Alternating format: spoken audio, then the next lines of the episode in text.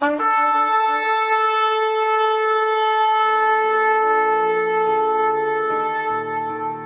拜是本分，敬拜是机会，敬拜是恩典，敬拜是与神共享天伦。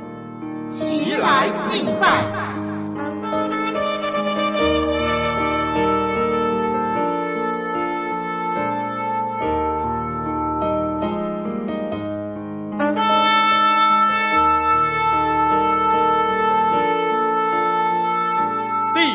中所充满的世界和住在其间的，都属耶和华。他把地建立在海上，安定在大水之上。谁能登耶和华的山？谁能站在他的圣所？就是守节心清，不向虚妄，起誓不怀诡诈的人。他必蒙耶和华赐福，又蒙救他的神，使他成义。让我们齐声歌唱，敬拜永生上帝。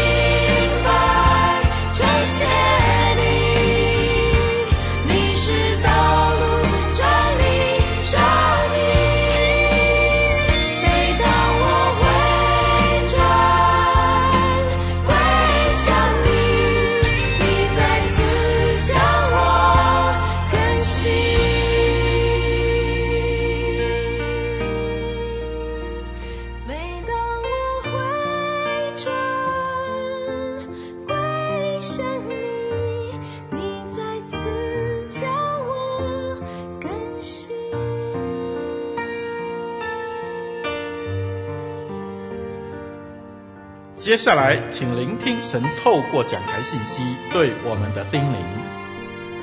请弟兄姐妹们先听上帝的话，《以赛亚书》第一章一到二十节的经文。圣经是这样说的：当乌西亚、约坦、亚哈斯、西西家做犹大王的时候，亚摩斯的儿子以赛亚得默示，论到犹大和耶路撒冷。天啊，要听！地啊，侧耳而听，因为耶和华说：“我养育儿女，将他们养大，他们竟悖逆我。牛认识主人，驴认识主人的槽，以色列却不认识我，我的民却不留意。唉，犯罪的国民，担着罪孽的百姓，行恶的种类，败坏的儿女。”他们离弃耶和华，藐视以色列的圣者，与他疏远，往后退步。你们为什么屡次被逆，还要受责打吗？你们已经满头疼痛，全身发昏，从脚掌到头顶，没有一处完全的，尽是伤口、青肿和新打的伤痕，都还没有收口，没有产果，也没有用膏滋润。你们的地图已经荒凉，你们的诚意被火焚毁，你们的田地在你们眼前为外邦人所侵吞，即被外邦人倾覆。就成为荒凉，仅存西安城，好像葡萄园的草棚，瓜田的茅屋，被围困的城邑。若不是万军之耶和华给你们稍留余种，我们早已像所多玛、俄摩拉的样子了。你们这所多玛的官长啊，要听耶和华的话；你们这俄摩拉的百姓啊，要侧耳听我们神的训诲。耶和华说。你们所献的许多祭物与我何益呢？公绵羊和燔祭和肥畜的脂油我已经够了，公牛的血、羊羔的血、公山羊的血我都不喜悦。你们来朝见我，谁向你们讨这些，使你们践踏我的谚语呢？你们不要再献虚浮的供物，香品是我所憎恶的。月朔和安息日，并宣召的大会，也是我所憎恶的。做罪孽又守严肃会，我也不能容忍。你们的月朔和节期，我心里恨恶，我都以为麻烦，我担当便不耐烦。你们举手祷告，我必遮掩不看；就是你们多多的祈祷，我也不听。你们的手都满了杀人的血，你们要洗涤自洁。从我眼前除掉你们的恶行，要止住作恶，学习行善，寻找公平，解救受欺压的，给孤儿伸冤，为寡妇辩屈。耶和华说：“你们来，我们彼此辩论。你们的罪虽像朱红，必变成雪白；虽红如丹颜，必白如羊毛。你们若甘心听从。”必吃地上的美物，若不听从，反倒悖逆，必被刀剑吞灭。这是耶和华亲口说的。圣经读到这里，啊，谢谢主席把这经文给我们念出来。各位弟兄姊妹平安，很高兴我们又来到这里，一起来敬拜我们的主。今天我要分享的主题是从悖逆到听从。还没开始之前，让我们一起来祷告。主耶稣，我们感谢你，感谢你，让我们弟兄姊妹能够聚集在这边，在这个平台一起来敬拜你。求你赐给我们一颗谦卑受教的心，也求你圣灵来充满孩子，让孩子所分享的都被你来高抹。谢谢你听我们在你面前的祷告，奉耶稣基督的圣名，阿门。我最近看一则新闻哈。有一个男子为了去夜店狂欢，三个多月来三十七次偷拿母亲的提款卡，共盗提二十多万人民币，而这些钱呢，都是他已故父亲留给母亲的生活费。后来母亲知道了之后，就报警，把儿子控上法庭。这名年轻人后来被判坐牢。我看了这新闻，禁不住为这母亲感到难过。当他要去报警抓拿自己孩子的时候，他的心是怎样的？报章杂志还有那个媒体都没有报道这妈妈的心情。这妈妈是很生气呢，还是很心痛？从以赛亚书的经文里面，我想，如果这个母亲也能读以赛亚书，她也能够得到安慰吧。以赛亚书是记载一位父亲，他的儿女也是很悖逆，这父亲就是耶和华上帝。耶和华的儿女是离经叛道，以致以赛亚要呼天唤地为他做见证。耶和华就像新闻里面的那位母亲，她要把大逆不道的儿女控上法庭。请大家打开圣经以赛亚书第一章，我今天分享的内容是第一章一到二十节。啊，让我们来看神的儿女要怎样从悖逆到听从。我会分享三个重点。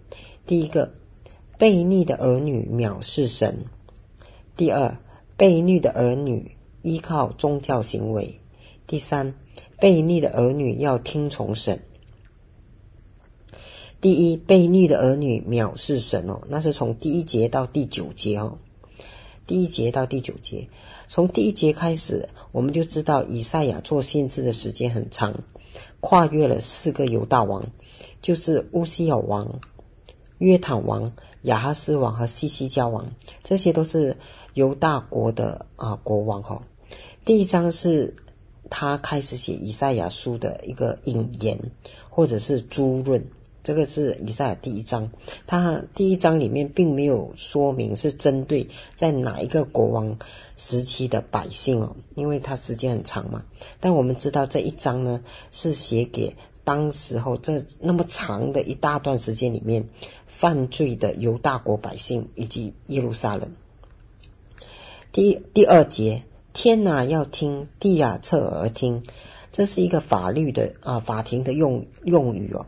场景好像是以赛亚呼天唤地来做见证，要大家来听耶和华怎么样控告他的百姓。接着是耶和华说的话。耶和华说：“我养育儿女，将他们养大，他们竟背逆我。”耶和华的儿女是谁呢？当然就是南国的犹大百姓。到了第三节哈，上帝啊竟然形容犹大百姓被约到什么程度？耶和华他用动物来形容哦，他说牛都会认识主人，驴也认知道喂养它的放草在槽中的主人，连动物都会认识主人，但犹大百姓却不认识喂养它的人。到了第四节啊，犹大百姓真的是很夸张，不认识耶和华神。第四节就转到以赛亚责备这些人哦，当先知。写这些所谓耶和华的儿女哦，他写他们是国民，是百姓，是种类，是要提醒百姓他们在西乃山之约的里面的身份。在出埃及过后，以色列民族被拣选为一个圣洁的国度，属神的百姓要遵照神的律法行事。然而，这里来到以赛亚书，他却说这这个民族啊，这个百姓，并没有真正成为圣洁的国度属神的百姓和神的儿女，反倒是成为了犯罪的国民、罪孽的百姓、行恶的种类、败坏的儿女。耶和华看重与他们的约定，然而现在这些国民、百姓、儿女竟然藐视以色列的圣者。以赛亚用以色列的圣者来对比犯罪污秽的犹大国百姓。犹大国百姓不只是违背西乃之约哦，他们普遍的态度是藐视以色列的圣者。藐视这个字几乎就是亵渎神了。犹大国百姓无论在行为上、言语上、心态上，就是那么的悖逆，一直到了亵渎神的地步，也因此与耶和华生疏了，要倒退往后了。因此，耶和华痛神啊，痛心疾首，要呼天唤地做见证，要把他的儿女啊，就是犹大百姓控上法庭。接下来五到八节啊，是以赛亚说他们正在面临一些内忧外患。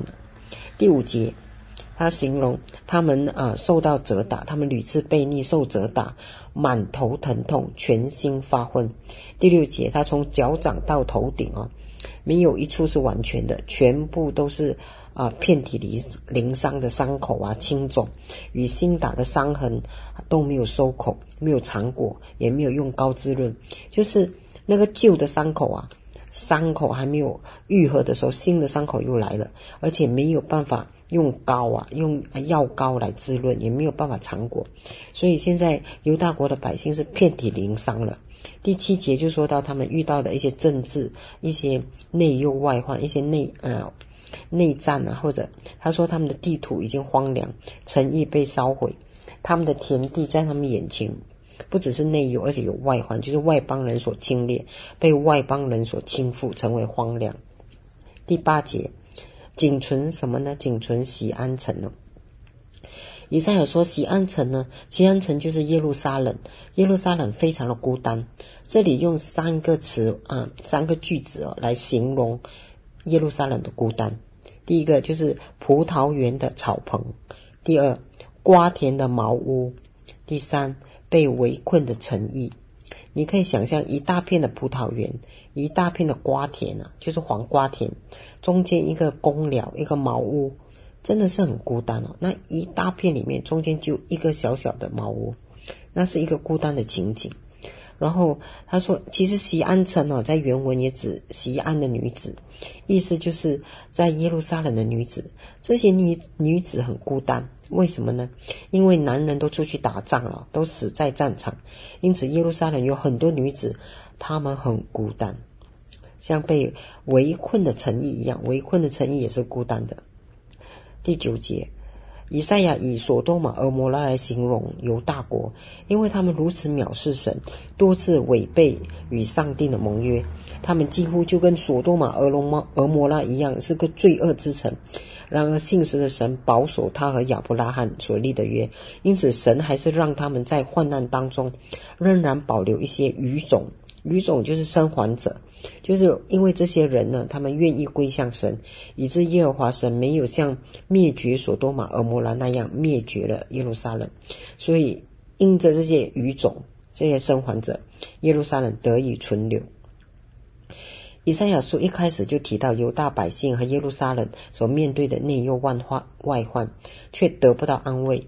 这个不是因为外邦人很可恶侵略他们，犹大百姓根本的原因哦，他们遇到内忧外患的原因，就是因为他们很悖逆，他们不认识耶和华，藐视以色列的圣者，跟神生疏了，神才会兴起外邦各国来侵略他们。同样的，我们可以反思我们的生命的困境是否如此？你是否在承担一些犯罪后的结果？你是否在哪一方面疏远了神？是否在内心藐视了神的带领，曾经做了不明智的决定，以致你现现在承担不顺服的结果呢？也许犹大国百姓听了以赛亚说了以上的话，他们很不服气。他们说：“我们哪里没有远离神？我们有很多宗教行为啊，我们怎么可以说我们远离神呢？”接下来十到十五节，以赛亚就要针对这个来说明。第二，十到十五节。悖逆的儿女依靠宗教行为。第十节哈，第十节是连接第九节。以赛亚用所多玛和摩拉来称呼犹大的官长和百姓，都说从上到下他们都是罪恶的，你们都是罪恶的，你们这些悖逆的子民，你们要听，要侧耳留心听神的训诲。十一节啊，耶和华说：你们所献的许多祭物啊，包括。公山羊啊，燔祭啊，肥畜的肥油，上帝都啊，耶和华说，他说与我有何益处呢？这些对我来讲有什么益处？我已经够了，够了，不需要你们再献祭。你们献公牛的血、羊羔的血、公山羊的血，我都不喜悦。你们来见我，我都不要去见你们。谁向你们讨这些？所以，这从直接从十一、十二节，都上帝用讽刺的话讽刺他们百姓来圣圣殿献祭哦，耶和华都不喜悦，他不愿意去接受这些献祭。十三节直接的说：你们不需要再献了，不需要再献这虚浮的供物，这些都是我憎恶的。你们守的安息日，你们召的大会、严肃会、祷告会，我都憎恶。你们在里面聚集啊，我都不能够容忍了。所以，上帝。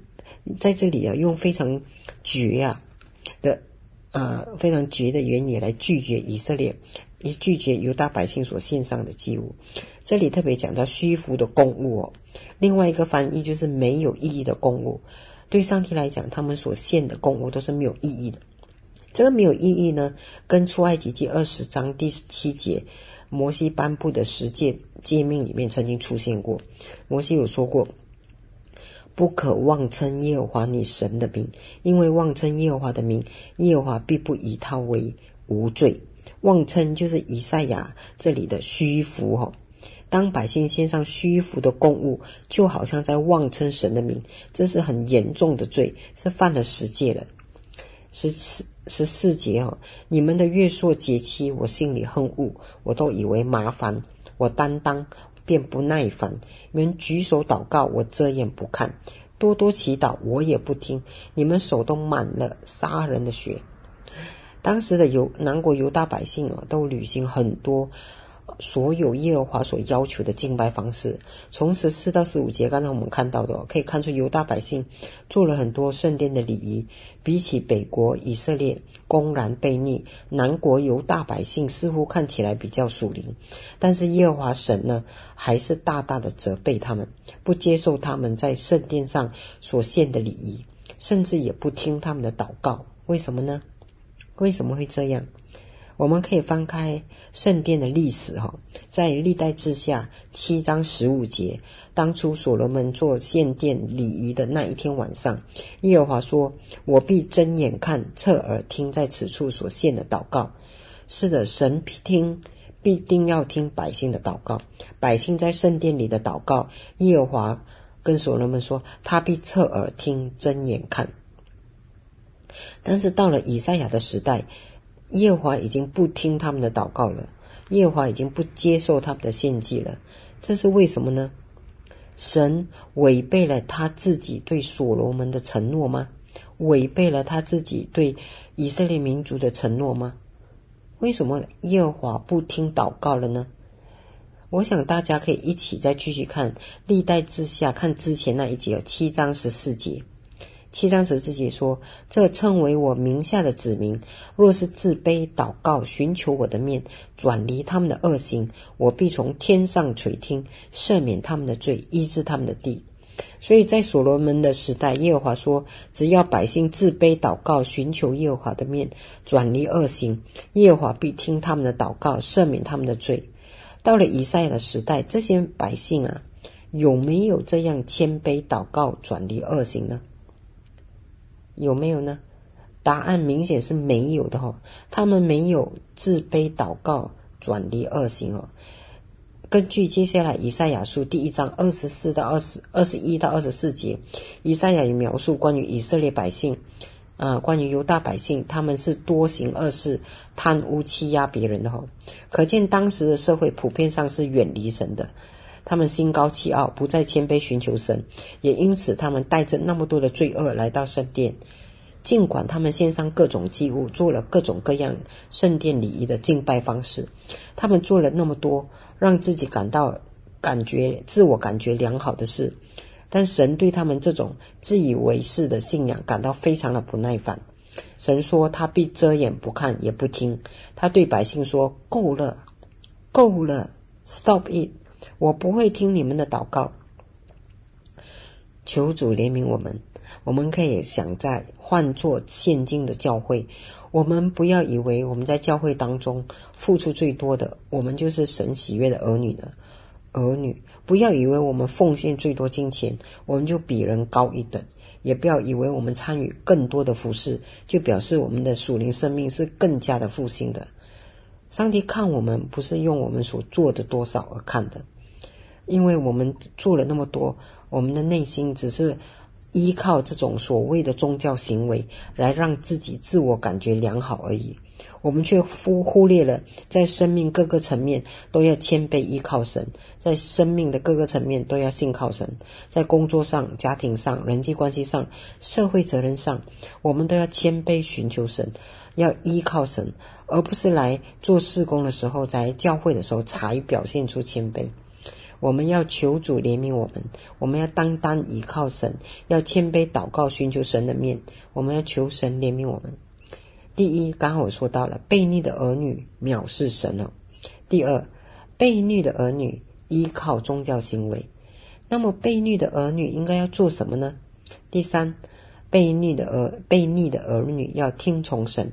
从十六到二十节哈，我们来看，十六节是说到你们要洗涤自洁嘛，就是要洁净自己，禁止不做恶事，这个很容易理解。十七节呢，也是另外一个命令，禁止不做恶事过后，十七节就说到要做公益的事情，要行善，要解救受欺压的，为孤儿寡妇伸冤。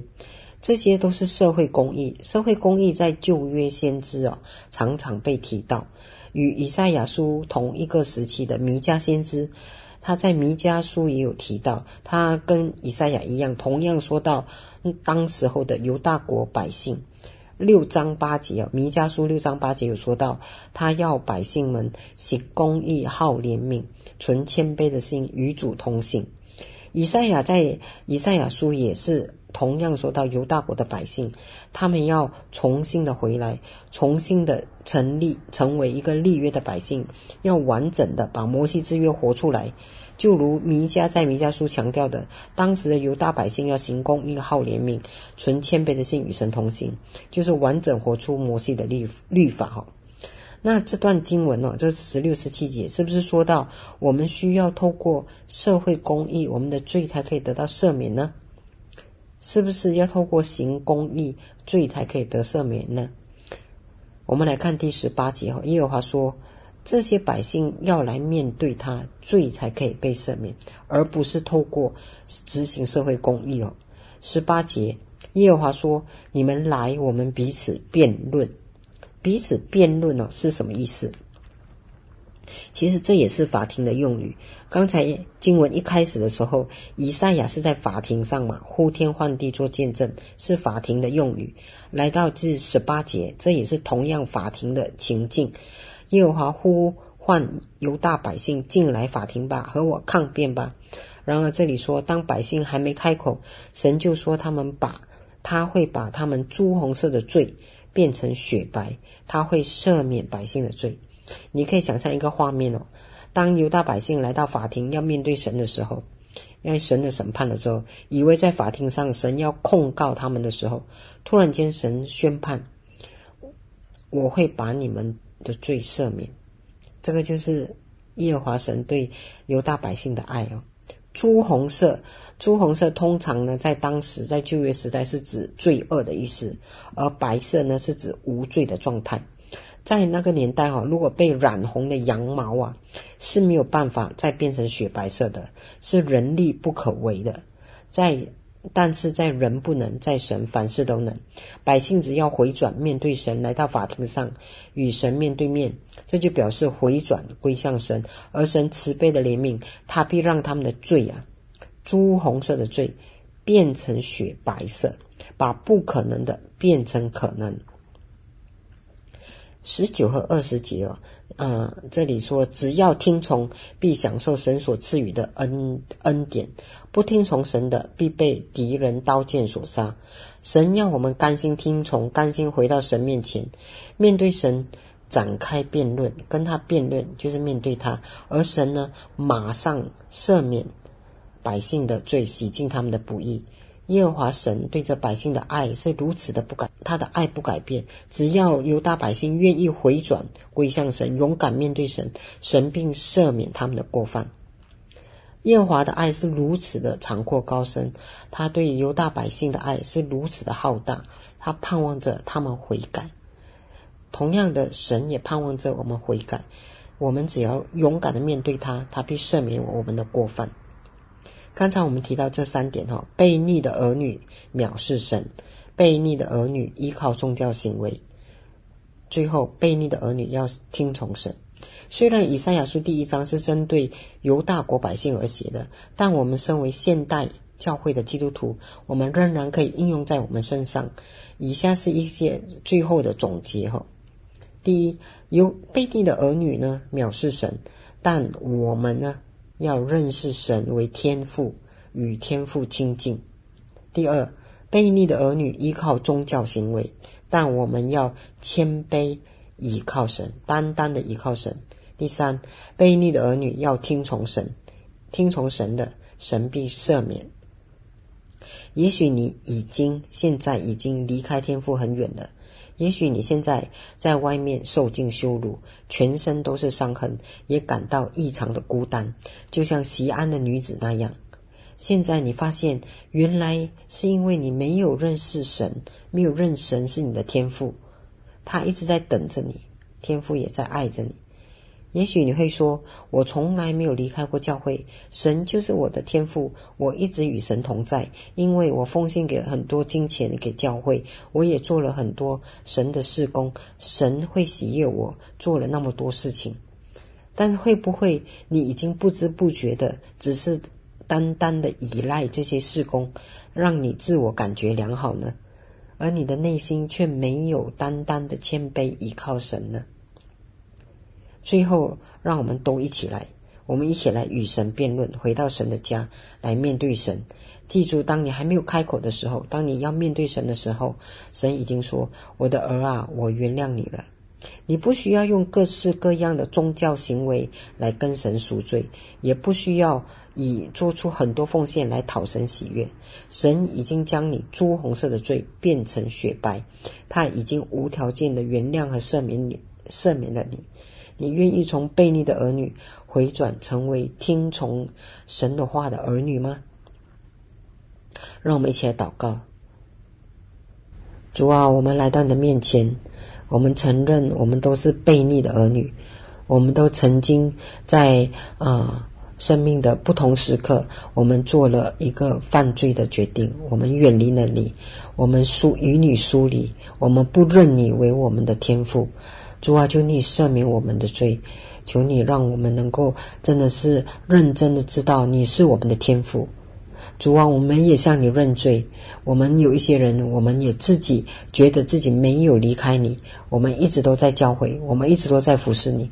然而到后来，我们却以这个服侍为荣，以这个服侍成为啊为我们的人格打分数的标准。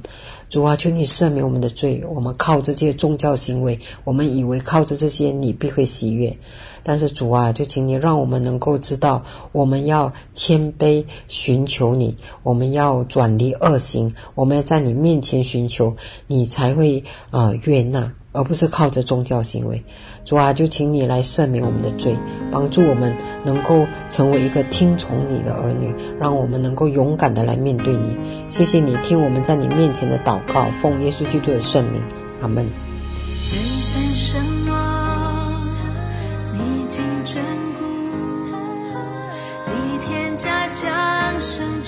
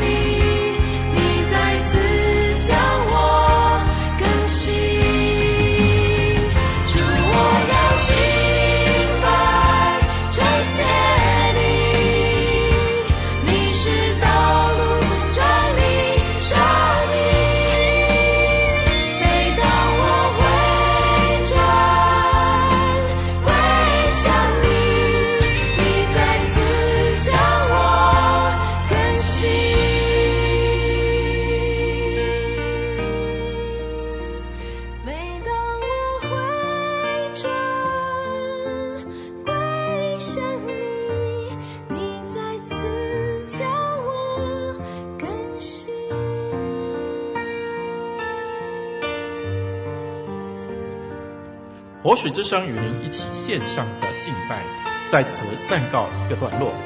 我们将在每个星期天与你一同敬拜神。欢迎锁定我们的网址。上帝祝福你。